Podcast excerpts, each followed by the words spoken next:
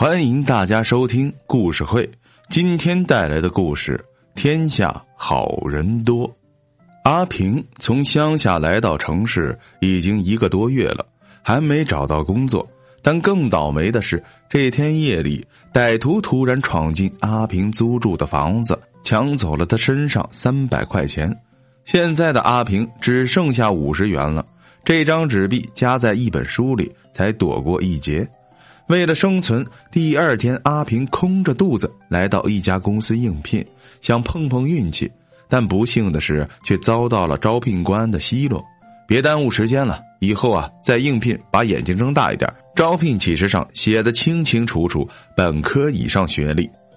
走出这家公司，阿平感觉头晕眼花，他知道这是饿的。他走进路边的一家饭店，打算啊买一碗面。却被一个年轻的女孩子赶了出来。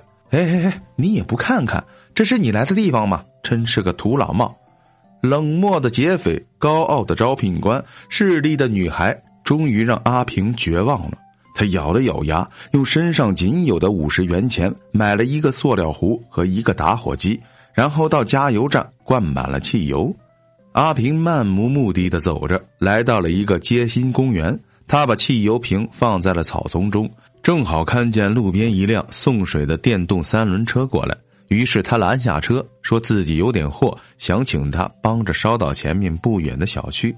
送水工是个六十多岁的乡下汉子，他听了阿平的话也没多想，就跟着阿平向一旁的树丛走去。走到没人的地方，阿平一拳就把那送水工打晕过去。阿平不忍心要他的命，从三轮车上找来绳子捆住了送水工的手脚，又用毛巾堵住了他的嘴。做完这一切，阿平拿了送水工的手机，咬着牙拎着汽油壶就走进了林子。阿平打算冒充送水工，以送水为掩护，寻找该死的人，让他陪自己去死。不一会儿，手机响了，是花园小区一家住户要求送水。阿平来到小区，扛起一桶水，拎着汽油壶，就按对方提供的地址找了过去。要水的这家一共四口人，一对年轻夫妇，一个可爱的女儿，还有一位慈祥的老母亲。见阿平满头大汗，那位慈祥的母亲立刻拿出一块西瓜递了过来。啊，天太热了，你干这活啊可真不容易。来，先吃块西瓜降降温，解解渴吧。阿平被这位慈祥的老人感动了，哪还有心让人家陪自己死？赶紧拎着汽油壶退出了屋子。下了楼，电话又响了。这次要水的是龙山别墅的林老板。林老板也是从农村打拼过来的。他见阿平脸色发白，满头虚汗，就赶紧把阿平让到沙发上，然后拿出一盒防暑药给了阿平吃。吃过药后，他又拿出一个面包和一瓶绿茶，装进塑料袋里，递给了阿平。阿平心又软了，想到这老板好人呐，不应该死。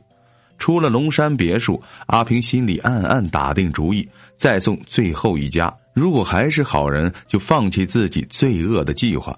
电话又响了，这次要送水的是个女的，家住幸福小区，离这不远。他家住在五楼，阿平上到五楼已经累得气喘吁吁，满头大汗。防盗门刚打开，阿平就一步跨进去。女主人急了：“你咋不知道换鞋呢？没看见门口放着拖鞋吗？乡下人，这么看不起人，就是你了。”阿平心里暗暗念叨着，放下水桶，就从口袋里摸出了打火机，又伸手打算去拧汽油瓶的盖子。女人并不知道危险已经逼近。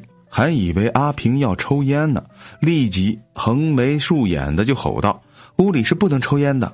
就在这时，一个五六岁的男孩突然从房间里跑了出来，把一个雪糕递到阿平面前，说：“你吃雪糕吧，叔叔，不要抽烟了，抽烟不好的。